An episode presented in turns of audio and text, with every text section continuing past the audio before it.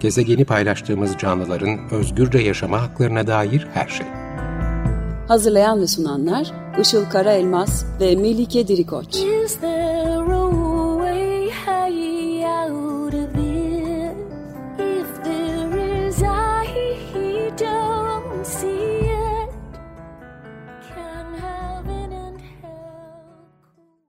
...95.0 Açık Radyo'da Türlerin Yaşam Hakkı programı başladı. Ben Işıl Karaelmaz. Merhaba, ben de Melike Dirikoç. Bugünkü destekçilerimize ve tüm diğer destekçilerimize teşekkür ederek başlayalım. E, maalesef hepimizin bildiği gibi geçtiğimiz haftalarda e, bir başka savaşa daha uyandık. Rusya'nın Ukrayna'ya işgal etmesiyle. Tabii savaşın her türlüsünün insanlar açısından ne kadar korkunç sonuçları olduğunu biliyoruz, görüyoruz. Ancak maalesef tıpkı doğa olaylarında ya da başka felaketlerde olduğu gibi savaşın da bizim dışımızdaki hayvanlara olan etkilerinden, ekosisteme, gezegene olan etkilerinden pek bahsedilmediğini görüyoruz. Ya da en azından haber değeri çok az olabiliyor ya da hiç olmayabiliyor. Ee, diğer felaketlerde de gördüğümüz üzere savaşta öldürülen ya da savaşın etkileriyle ölen insan olmayan hayvanlardan ya da savaşın iklim krizini hızlandırıcı etkilerinden e, neredeyse hiç bahsedilmiyor gerçekten. E, ancak biliyoruz ki savaşlar sadece insanları öldürmekle kalmıyor e, ya da onları yerlerinden yurtlarından etmek, e, etmekle kalmıyor. Bu gezegende yaşayan e, başka diğer kişileri de e, herkesi yok ediyor e, ve zarar veriyor. Savaşmanın arkasında dev güç haline gelmiş mekanizmaların çıkarları olduğunu biliyoruz. İnsan ve insan olmayan halkların, öznelerin böylesi bir yıkımdan elbette hiçbir çıkarları yok ve her zaman olduğu gibi kaybeden yine bu özneler, özneler oluyor ve gezegenin kendisi oluyor. Ee, Işıl istersen öncelikle bu askeri e, savaşların iklim krizine ve küresel ısıtmaya olan olumsuz etkilerinden bahsederek başlayalım. Ne dersin? Evet, savaşların ve tabii özellikle de şimdiki bu Rusya'nın Ukrayna'yı işgalinin iklim kriziyle doğrudan bazı, bazı bağlantıları var aslında.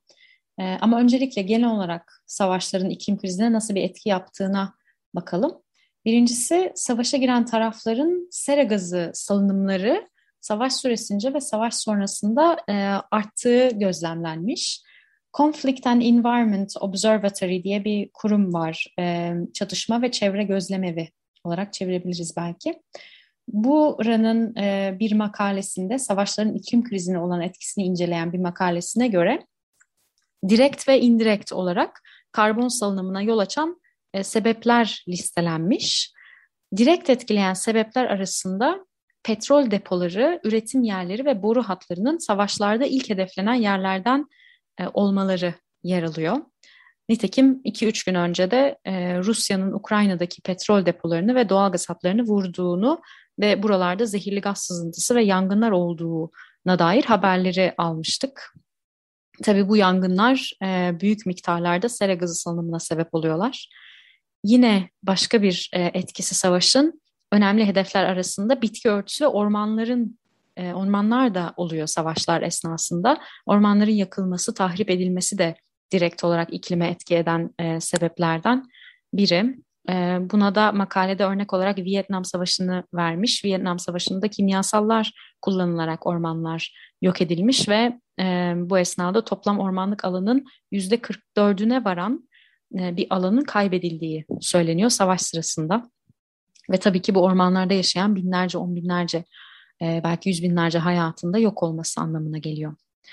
Bunların dışında savaş sırasında zarar gören altyapılar, e, yine bitki örtüsünün yok olması ve savaş alanlarına ulaştırılan insani yardımlar sebebiyle de büyük miktarlarda sera gazı salınımları oluyor savaşlarda. E, bu insani yardımların özellikle ulaştırma e, kaynaklı birçok karbon emisyonuna sebep ol, olması söz konusu. Bu e, savaş sırasında artan karbon emisyonlarının savaş sonrası durumunda da artmaya devam ettiği görülüyor. E, yine dünyadaki örneklere bakıldığında Sebebi zayıflayan yönetimler ve önemini nispeten daha önceye göre kaybeden iklim ve çevre konuları dolayısıyla önemsizleşen iklim çevre politikalarından dolayı daha fazla kirleten seçeneklere başvurulduğu görülüyor. E, örnek olarak Yemen, Libya, Suriye gibi çatışma alanlarında yoğun miktarda petrol petrolün e, yakılarak karbondioksit salınmasının sürekli bir hal olduğunu anlatıyor makalede. Buna dair de bir grafik var. Çatışma e, olan yıllarda karbondioksit salınımlarının da daha fazla arttığını çünkü bu petrol yakılma e, aktivitesinin daha fazla yapıldığını gösteriyor. Ayrıca yine makaledeki bir örnek bugünkü e, Ukrayna'daki durumla da alakalı e, işgal altındaki Kırım'da daha önceden arazi tahribatından e, ve de e, Ukrayna'daki Kuzey Kırım kanalındaki barajın e, suyu tutmasından dolayı Kırım'da su kıtlığı yaşandığını ve bunun ormansızlaşmaya sebep olduğu örneği de veriliyor bu makalede. Dolayısıyla e, savaş ve çatışma ekolojiye, bitki örtüsüne ve tabii ki de buralarda yaşayan canlılara direkt ve dolaylı yollardan çok çeşitli hem kısa hem uzun vadeli olarak zarar veriyor. Makale bunu gösteriyor. Ee, ve de savaş sonrasında özellikle yıkılan şehirlerin yeniden inşa edilmeleri ve toprak kullanımındaki değişikliklerden de dolayı artmış olan e, sera gazı salınımları yine söz konusu. Savaş sonrasında da bu salınımların arttığı söyleniyor. İkinci bir konu ise e, tabii ki silahlanma ve savaş sanayinin barış zamanlarında da gezegene en fazla zararı veren endüstrilerden biri olması. Bu konuda da T24'te bir makale var Mustafa Durmuş'un e, makalesi En Büyük Kirleticiler, Savaş Sanayi ve NATO, İklim Krizi Militarizm İlişkisi adlı makalesinin ikinci bölümü de e, epey detaylıca anlatmış. Oradan alıntı yapacağım. Diyor ki Mustafa Durmuş, kaçınılmaz olarak savaşların, savaş hazırlıklarının ya da içerideki veya dışarıdaki askeri operasyonların hava, su ve toprak kirliliğini de içeren çok ciddi ekolojik etkileri söz konusudur. Çünkü bu harcamalar nükleer silahlar, askeri gemiler, askeri hava ve kara araçları, tanklar, panzerler, tomalar, kirpiler gibi araçlarla üretimleri sırasında aşırı bir biç biçimde doğal kaynak kullanırken yoğunluklu olarak petrol yakıtı tüketirler.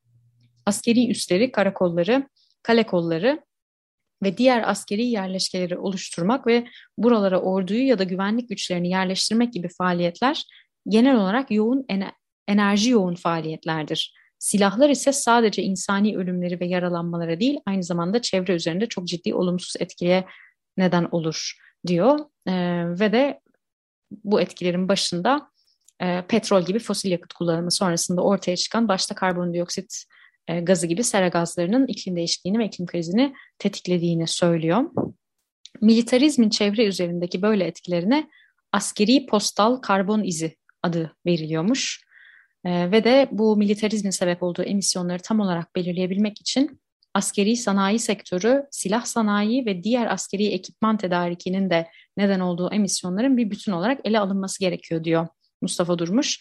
Yine bu makalede birçok rakam vermiş e, ama genellikle Amerika Birleşik Devletleri'nin ordusu üzerinden ve de e, Birleşik Krallığın ama Rusya'nın da bundan aşağı kalır bir yanı yoktur diye tahmin ediyorum. En azından bu sebebiyetin boyutlarıyla ilgili önemli bir fikir veriyor. Birkaç tane e, alıntı yapacağım oradan yine. Örneğin Pentagon'un e, sera gazları, Pentagon'un yaptığı karbon salınımı İsveç, Norveç ve Finlandiya'nın saldığı sera gazlarının toplamından daha fazlaymış. 2017-2018 yıllarında Birleşik Krallık ordusunun neden olduğu emisyonlar 60 ülkenin toplam emisyonundan daha fazla. Amerika Birleşik Devletleri ordusu ordusunun neden olduğu karbon emisyonu ise 140 diğer devlet ordusunun toplamının neden olduğu emisyondan daha fazla diye e, önemli bilgiler var bu makalede. Bence şu da e, önemli bu arada makalede altı çiziliyor. Bu IPCC raporunda askeri harcamaların etkilerinden neredeyse hiç söz edilmiyormuş.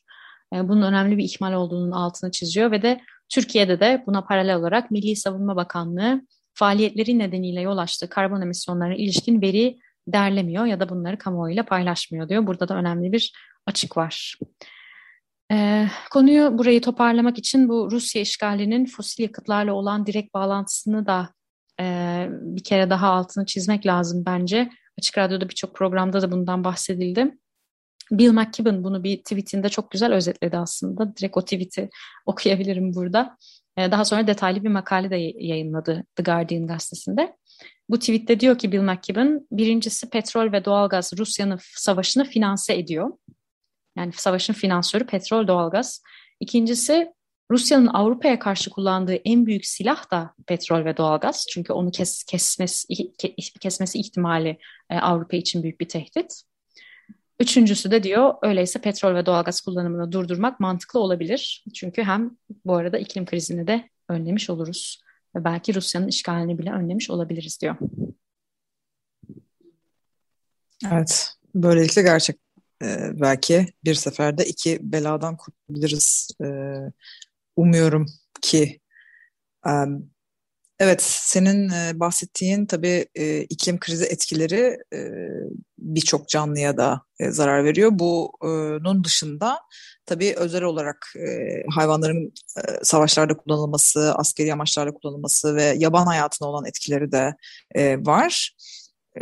Savaşlar zaten tarih boyunca biyosferi değiştirme potansiyeline sahip yıkıcı bir güç e, olmuş durumdalar. E, ve bu etkiler sadece doğrudan çatışmalar sonucu değil, e, işte nükleer silahlar, askeri eğitim, askeri kaynaklı kirleticiler olarak da karşımıza çıkıyor. E, bu anlamda birincil ya da anlık e, etkilerle ikincil ya da sürekli olan e, etkilerden e, bahsedebiliriz.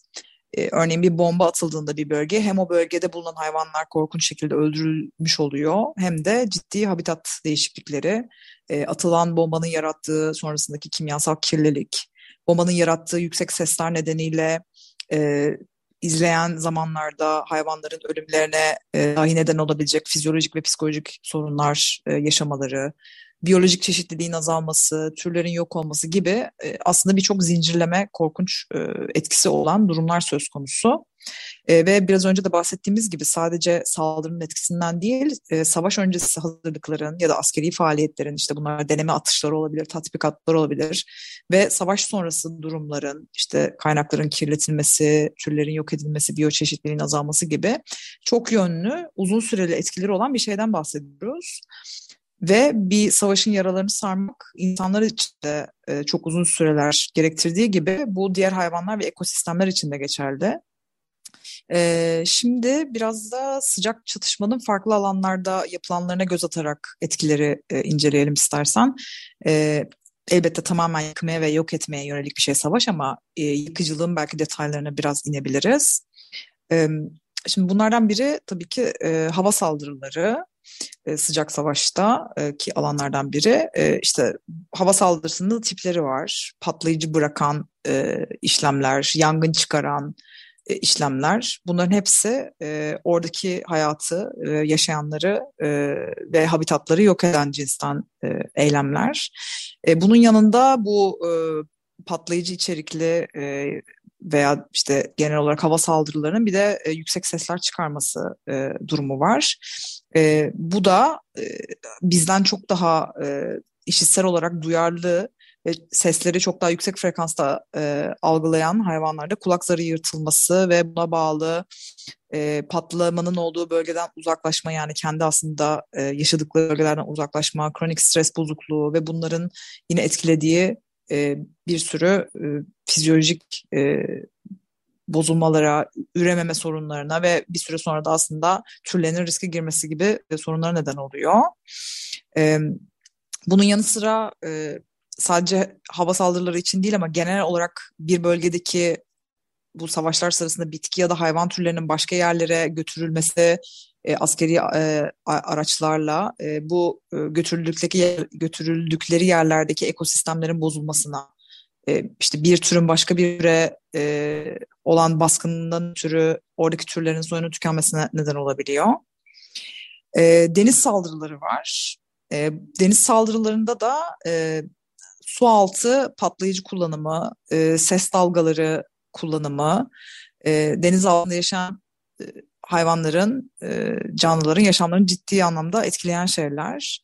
E, bu patlamalarla gelişen basınç sebebiyle su altında yaşayan hayvanların e, ölümüne ya da ciddi şekilde yaralanmalarına neden oluyor. E, sonrasında kara operasyonları var. E, burada da ateşli silahların, bombaların kullanımı elbette ki e, birçok e, hayvanın ve ekosistemin yok edilmesi demek. E, bununla beraber yer altına döşenen mayınlar geçmişte konulmuş olsa bile hala e, orada bir e, risk olarak e, orada yaşayan canlıların e, ölümüne sebep olabilmekte. Ve e, kara operasyonlarında patlayıcılarla büyük e, kraterler açılıp buranın şarapnel parçaları ve başka patlayıcı madde kalıntılarıyla dolduğunu görüyoruz. Bu da yaşamsal kaynaklara örneğin su gibi bulaşarak yaban ortamdaki yaşayan hayvanların aslında e, ciddi olarak etkilenmesine sebep oluyor. E, bununla beraber yabani yaşam bölgelerinde savaş sırasında ganimet avcılığının yapılması söz konusu. Örneğin Mozambik'teki Gorongosa National Park, e, Ulusal Park'taki yıllar içinde savaşan taraflar e, bir süre sonra silahlarını orada yaşayan hayvanlara çevirmişler ve oradaki e, örneğin e, rhino, rhino'nun Türkçesini e, su aygırı mı oluyordu? E, orada yaşayan hayvanların boynuzları için e, ya da yemek için e, avlamışlar. Ve e, tabii boynuzlar satılıp para kazanabilecek nesneler olarak görüldüğü için e, aslında bir nevi e, savaşın bir ganimeti olarak da görülüyor belki de. E, ve yaban hayattaki hayvanlar dışında insanlarla beraber yaşayan ve insanları bağımlı hale getirilen hayvanların da katledildiğini ve ciddi zarar gördüğünü görüyoruz. Ee, örneğin yiyecek için sömürülen ve esaret altında tutulan hayvanlar savaşlarda düşmanı aç bırakma amacıyla bilinçli olarak hedef alınan e, hayvanlar oluyor. İşte tavuklar, koyunlar, inekler, keçiler, kazlar, ördekler ve daha birçok yenilmek üzere e, tutulan hayvanlar e, maalesef bilinçli şekilde e, hedef olarak öldürülüyor e, yangınlar ya da seller gibi doğa felaketlerinde de gördüğümüz bu hayvanların aynı zamanda e, savaş alanlarında terk edilmeleri de söz konusu. E, çünkü çoğu bağlı ya da kapalı ahırlarda tutuluyor bu hayvanlar. Fakat e, işte o insanlar kaçtıklarında maalesef onları orada kapalı şekilde e, bırakmış ya da unutmuş oluyorlar ve dolayısıyla onlar açlık ve susuzluktan hayatını kaybediyorlar çoğunlukla e, ya da terk edildikleri yerde meydana gelen koşullar sebebiyle patlama sonucu çıkan yangınlar gibi e, sebeplerle maalesef e, canlı şekilde e, yanarak ya da e, farklı sebeplerle hayatlarını kaybedebiliyorlar. Yani işin trajik yanı tabii bu hayvanların e, savaş nedeniyle öldürülmemiş olsalar bile zaten yemek üzere e, öldürülecek olmaları. Tabii bu da başka bir e, maalesef hmm, ikilem, çelişki. E, bunun dışında sadece yemek amacıyla değil, çalıştırma amacıyla da e, tutulan hayvanlar da savaş, savaşları bile öldürdüklerini görüyoruz. Eşek ve atlar örneğin e, en çok bu şekilde tutulan hayvanlar. Burada da yine aynı şekilde terk edilme, savaş koşullarından hayatını kaybetme e, dışında özel olarak spesifik olarak hedef alarak e, öldürmeler söz konusu. E, tarihte e, atların savaş meydanlarında savaşan tarafların bir parçası olmaya zorlanmasından dolayı birebir çatışmada e, öldürülmeleri çok sık rastlanan bir şeydi. E, bunun yanı sıra yine düşman tarafın malına zarar verme amacıyla yapılan aslında hayvan katliamları olduğunu da görüyoruz. Bunun en acı örneklerinden birini de Roboski'de ordu tarafından e, vurularak öldürülen e, katırlar e, olduğunu söyleyebiliriz.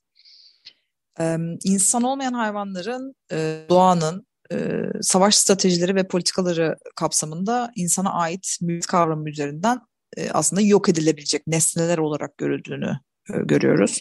Karşı tarafa zarar vermek için işte onun ormanını yakma ya da e, tırnak içinde onun hayvanlarını öldürmek gibi eylemler aslında çok sık görülen savaş stratejileri.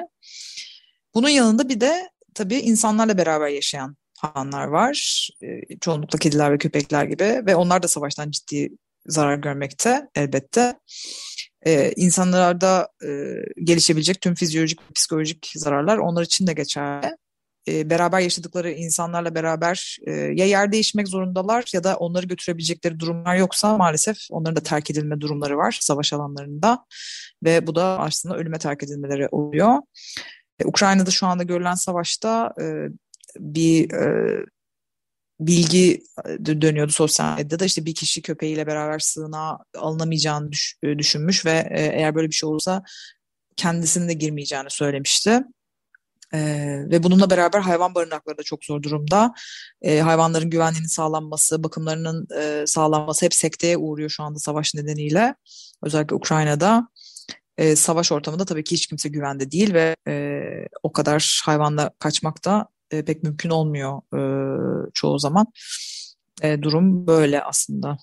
Evet, bir de e, bunun dışında yani bu hedeflenme durumu dışında bir de askeri amaçlarla kullanılan hayvanlar var. E, onların durumunda ayrı bir e, ayrı bir felaket gerçekten trajedi. Biraz da onlardan bahsedelim evet. Tabii e, bahsedelim. Açıkçası benim de daha önce bilmediğim şeyler karşıma çıktı e, bu konuda. E, örneğin bazı hayvanlar küçük çaplı olarak bazı silahların denenmesinde ya da daha geniş çaplı yeni silah sistemlerinin denenmesinde can hedef olarak kullanılabiliyorlarmış. Ee, bunun dışında dış ortamda yapılan nükleer silah denemelerinde özellikle milyonlarca hayvanın öldüğü tahmin ediliyor.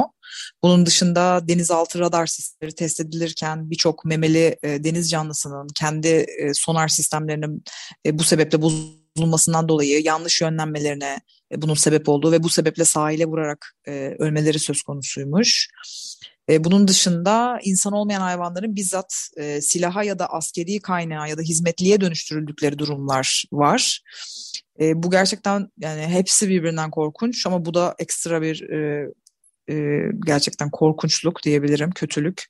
E, örneğin işte bu tarz askeri e, yerlerde köpekler e, daha işte bebekken yavruyken hep tankların içinde ya da yanında beslenirlermiş. Daha sonra işte büyüdüklerinde e, aç bırakılarak yemek bulmak için düşman tankının yakınına gittiklerinde üzerlerine yerleştirilmiş bombalar patlatılırmış. E, ve bu sayede işte canlı bir bomba olarak kullanılıyor aslında bu hayvanlar. E, aynı taktiği yani canlı bomba olarak e, kullanmayı develer ve eşekler üzerinden de yapıyorlarmış. Bunun dışında fareler, yarasalar ve daha birçok hayvanın da aslında canlı bomba olarak üzerlerine patlayıcı yerleştirilerek kullanılması söz konusu. Ee, Yunuslar da e, bu sefer deniz altında üzerlerine yerleştirilen kameralarla casus olarak e, kullanılıyormuş ve bunu düşman taraf fark ettiğinde yani kendi e, denizaltılarına e, yaklaşan bir Yunus olduğunu fark ettiğinde casus olabileceğini e, şüphesiyle kendilerine yaklaşan Yunusları vurarak öldürüyorlarmış.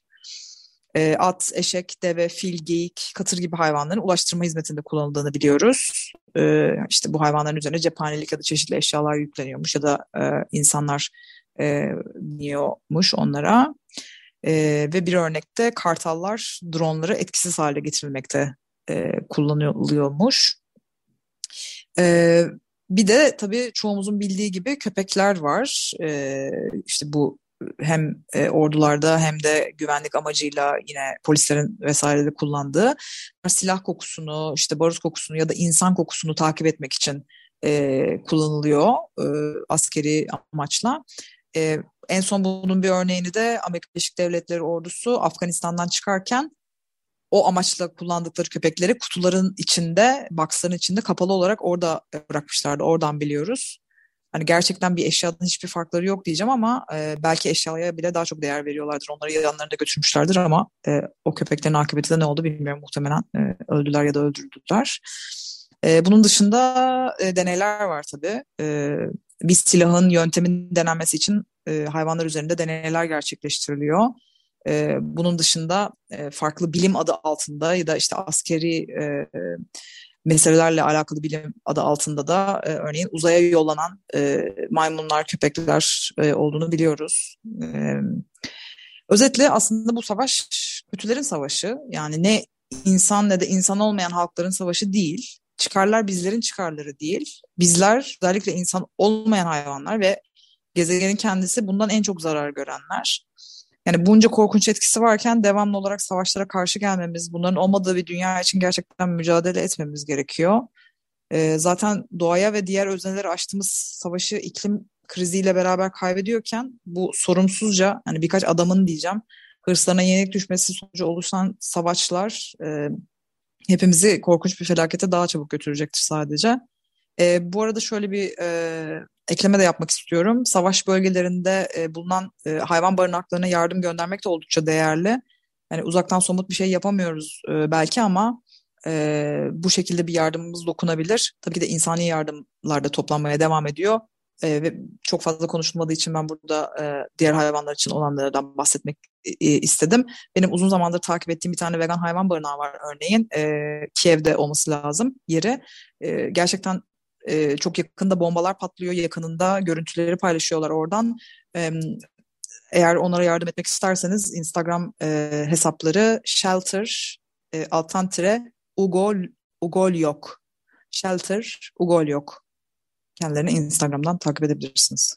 Evet süremizin de sonuna geldik. 95.0 ee, Açık Radyo'da türlerin yaşam hakkını dinlediniz. Bugün savaşların iklim krizine, gezegene ve insan olmayan hayvanlara verdiği zararlardan bahsettik. Umuyoruz ki tüm savaşlar bir daha asla olmamak üzere sonlanır diyelim. Sorularınız, yorumlarınız için bize e-mail ile ulaşabilirsiniz. Mailimiz turlerinyasamhakki.gmail.com Dinlediğiniz için teşekkür ederiz. Haftaya görüşmek üzere. Görüşmek üzere, hoşçakalın. Türlerin Yaşam Hakkı